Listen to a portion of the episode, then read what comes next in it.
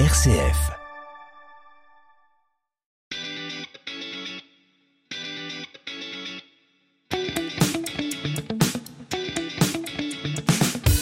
Coup d'avance, le magazine d'un territoire innovant proposé par RCF en partenariat avec la ville de Saint-Étienne. Saint-Étienne change le monde avec design, avec créativité, avec innovation, avec passion. Chaque semaine, découvrez les entreprises qui font la richesse de notre territoire. Pour créer sa toute neuve conciergerie, la conciergerie Chaussy, Grégory Bertolon s'est appuyé sur sa précédente expérience en marketing. Mais ce qu'il a peut-être bien finalement décidé, c'est la rencontre de ses futurs salariés des jeunes, en l'occurrence des étudiants, qui sont rentrés de plein pied dans son projet. Et ça, pour lui, évidemment, c'était à la fois très important, mais aussi une chance pour euh, que tout se passe très bien dans cette conciergerie toute neuve. Bonjour, euh, Grégory Bertolon. Bonjour Anne-Marie. Alors, on va avoir l'occasion, bien sûr, de reparler de, de, ce personnel un peu particulier et des choix que vous avez faits, mais j'aimerais qu'on commence tout simplement par une définition. Qu'est-ce que c'est qu'une conciergerie? On imagine souvent la concierge au bas de l'escalier dans ces deux, trois pièces qui montaient le courrier autrefois. Je suis pas sûre que ça se fasse encore, peut-être. En tout cas, ça n'existe plus guère dans les immeubles d'aujourd'hui. Alors on s'en rapproche, mais effectivement le métier a bien évolué. On s'en rapproche pourquoi? Puisqu'on est toujours dans cette approche de vouloir aider, en tout cas des, habitants ou des personnes qui occupent un logement. Le principe de la conciergerie, elle est aujourd'hui orientée sur de la location courte durée. Quand on a un appartement, on peut soit le mettre en longue durée, donc sur de la location standard, soit sur de la courte durée. Donc la courte durée, c'est euh, des locations sur des plateformes type euh, Airbnb, Booking, etc.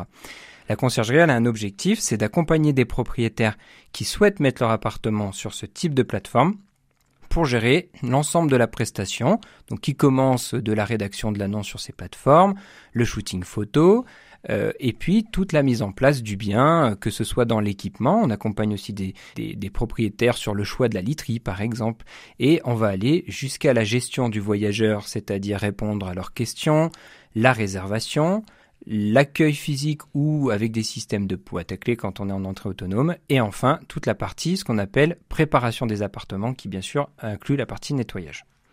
Qu'est-ce qui vous a décidé à vous lancer dans cette nouvelle aventure? Parce que vous aviez déjà une entreprise précédemment. Oui, euh, effectivement, entrepreneur depuis 2018, à l'époque une agence événementielle. Je m'étais lancé dans des salons grand public et notamment sur euh, des salons seniors. Et effectivement, le Covid, le Covid est arrivé par là. Et puis a rabattu les cartes. Hein, très clairement, euh, l'événementiel a été un des secteurs les premiers à fermer, les derniers à réouvrir. Et moi, qui est, avec un, un, public plutôt sensible sur des notions médicales avec le Covid, c'est un public qui n'était pas prêt de revenir sur ce type d'événement. Donc euh, il a fallu faire une pause hein, parce que psychologiquement c'était pas simple. Ouais. Euh, J'ai donc repris une activité salariale, le temps de me repositionner, de réfléchir sur un projet ou peut-être l'idée de, de repartir dans le salariat. Puis finalement je suis revenu à mes premiers amours, l'entrepreneuriat. Et pourquoi sur la conciergerie? Tout simplement parce que euh, j'ai moi-même des appartements Airbnb que j'ai mis en location il y a maintenant à peu près deux ans. Et on a eu euh, l'occasion de tester plusieurs conciergeries et à chaque fois ça a été un échec. Souvent ces conciergeries avaient l'approche de la gestion mais très peu du service. Et pour certaines, euh, il manquait cruellement de l'humain, euh, ce qui fait vraiment la différence aujourd'hui dans le service et l'approche. Et donc, ben, tout naturellement, je me suis dit de, ben, de me lancer dans l'aventure. Euh, voilà. On n'est jamais si bien servi que par soi-même. C'est vrai. Alors, vous avez commencé, j'imagine, avec ces deux appartements. euh, Mais comment euh, on passe euh, de quelque chose qui euh, ne concerne que soi au fait euh, de prendre les choses en main et de se faire connaître et, et de mettre en place toute cette logistique que cela suppose.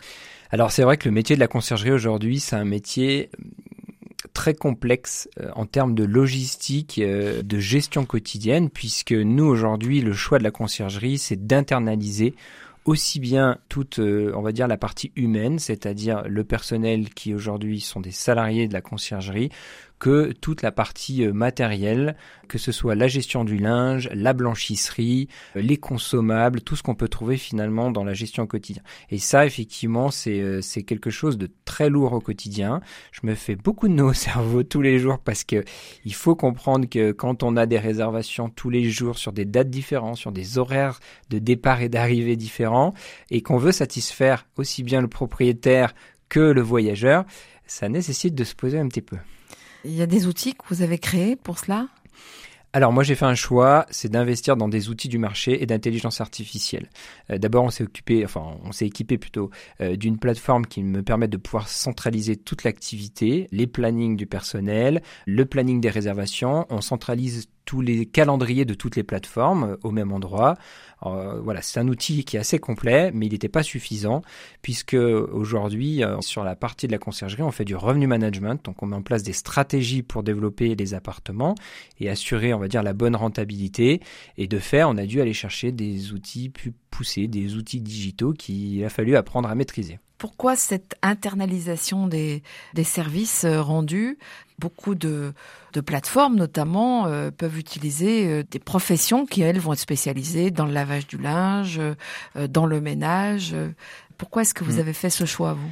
C'est vrai que je suis un peu à contre-courant de ce que font la plupart des conciergeries quand je parle euh, avec mes homologues d'autres conciergeries euh, en France. Je me rends compte que la majorité ont fait le choix d'externaliser et de ne garder que la partie euh, relation. Moi, je pense aujourd'hui, j'ai la conviction qu'une conciergerie ne peut vivre que si la relation humaine est bonne. Et quand on externalise, on le voit souvent, l'externalisation par exemple sur la partie nettoyage des appartements avec euh, ben, les, équipes de ménage, ça reste des équipes de ménage. Et or, un appartement aujourd'hui se prépare et se nettoie pas que.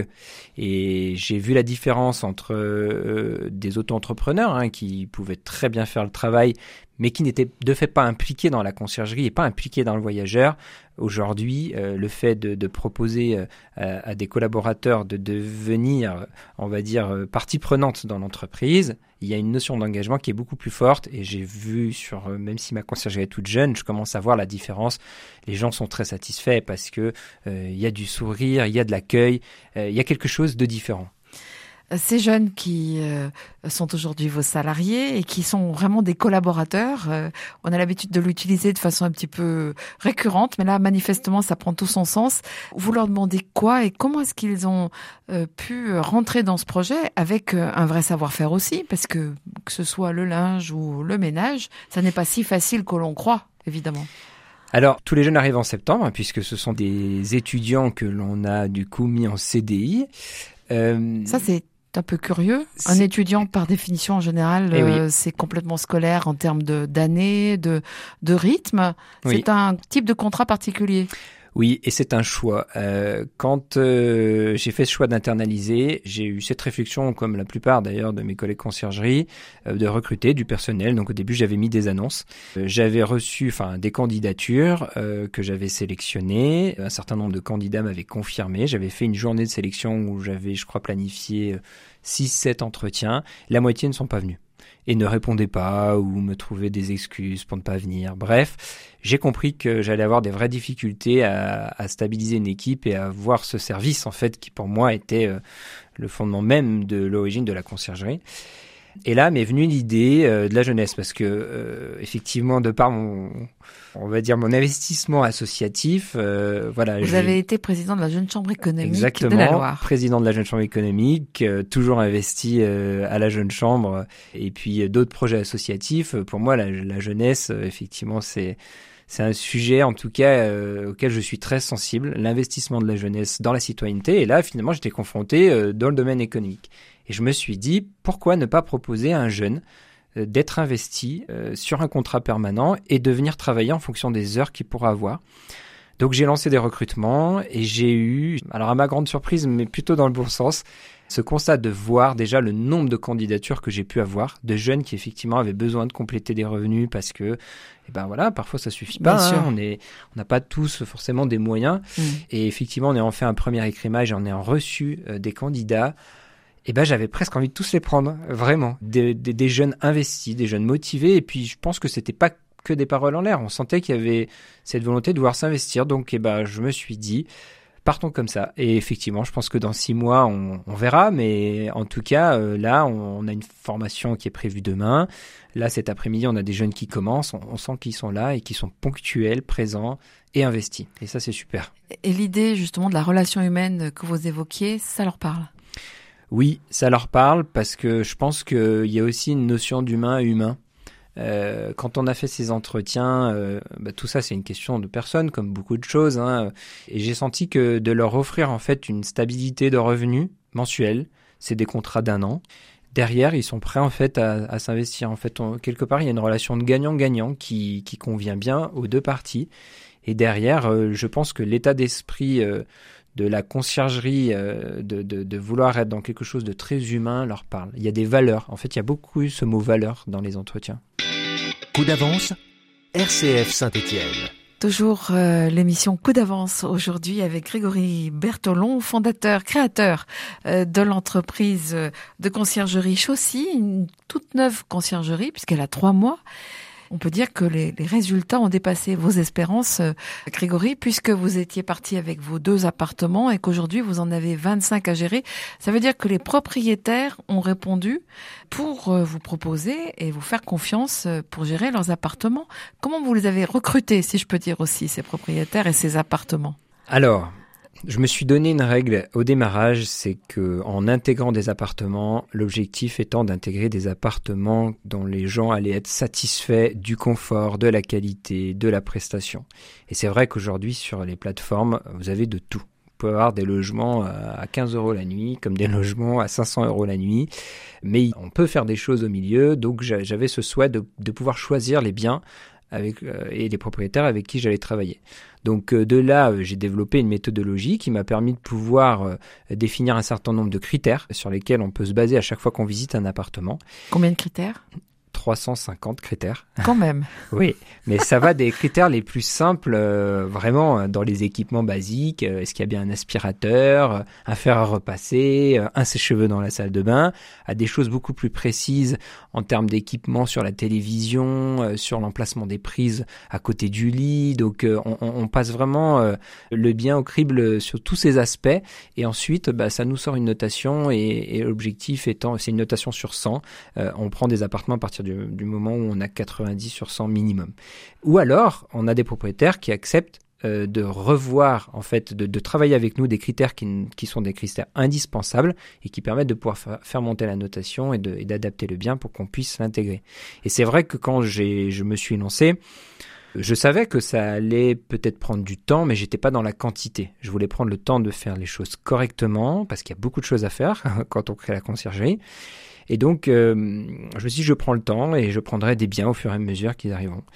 Et j'ai eu énormément de demandes de par le réseau. Aujourd'hui, j'ai la chance d'être référencé conciergerie Airbnb officiel. C'est des critères qui sont très drastiques pour y arriver, mais je les ai aujourd'hui. Et donc, j'ai des demandes aussi par Airbnb.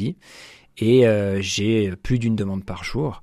Et donc, euh, il a fallu à un moment donné se positionner. J'ai fait le choix moi, de garder mes critères et de choisir mes biens. Et pour autant, eh ben aujourd'hui, j'en suis à 25 au bout de 3 mois. Donc, je pense qu'il y a une vraie demande quand même sur Saint-Etienne.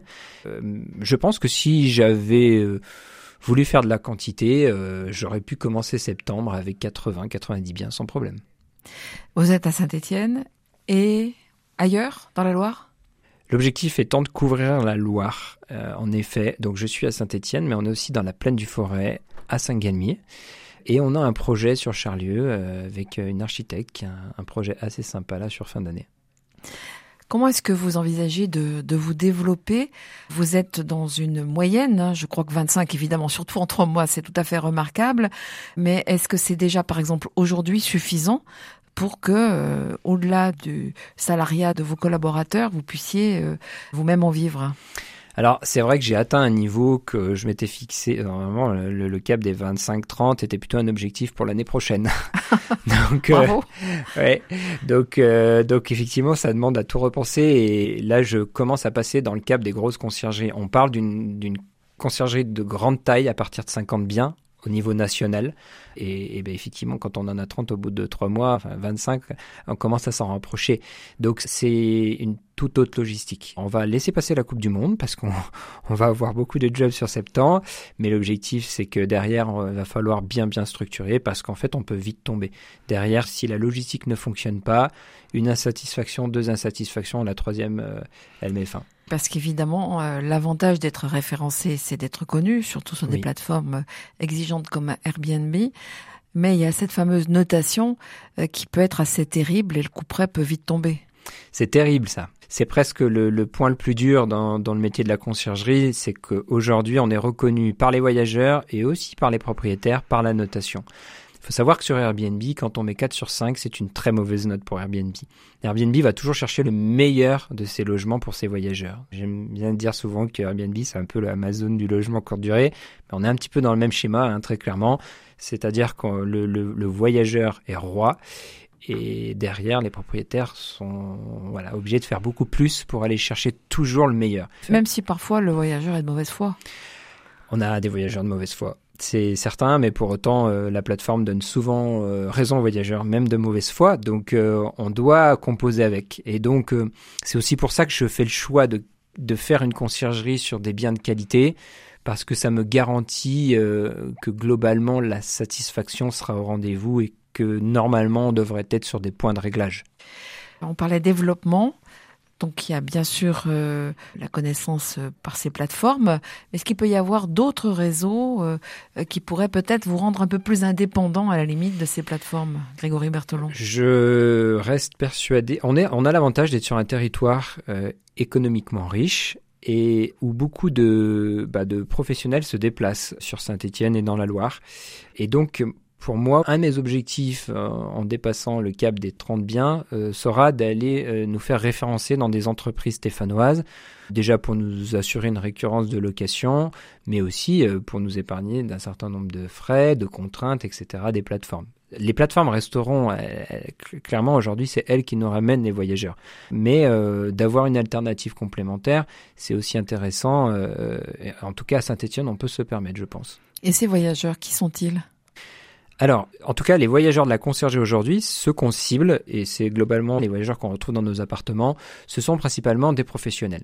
En grande majorité, ce sont des professionnels en déplacement, deux, trois jours. Voilà, on a eu dans l'été, par exemple, euh, bah, des journalistes euh, qui sont venus euh, pour préparer la Coupe du Monde. On a des commerciaux, on a des artisans. et effectivement, c'est une clientèle aujourd'hui qui a l'habitude de voyager et qui parfois peut même être plus conciliante que le voyageur ponctuel parce que euh, ils connaissent ses logements et quand ils arrivent dans un logement sympa, de qualité, avec une bonne literie, généralement on sait que la notation va suivre.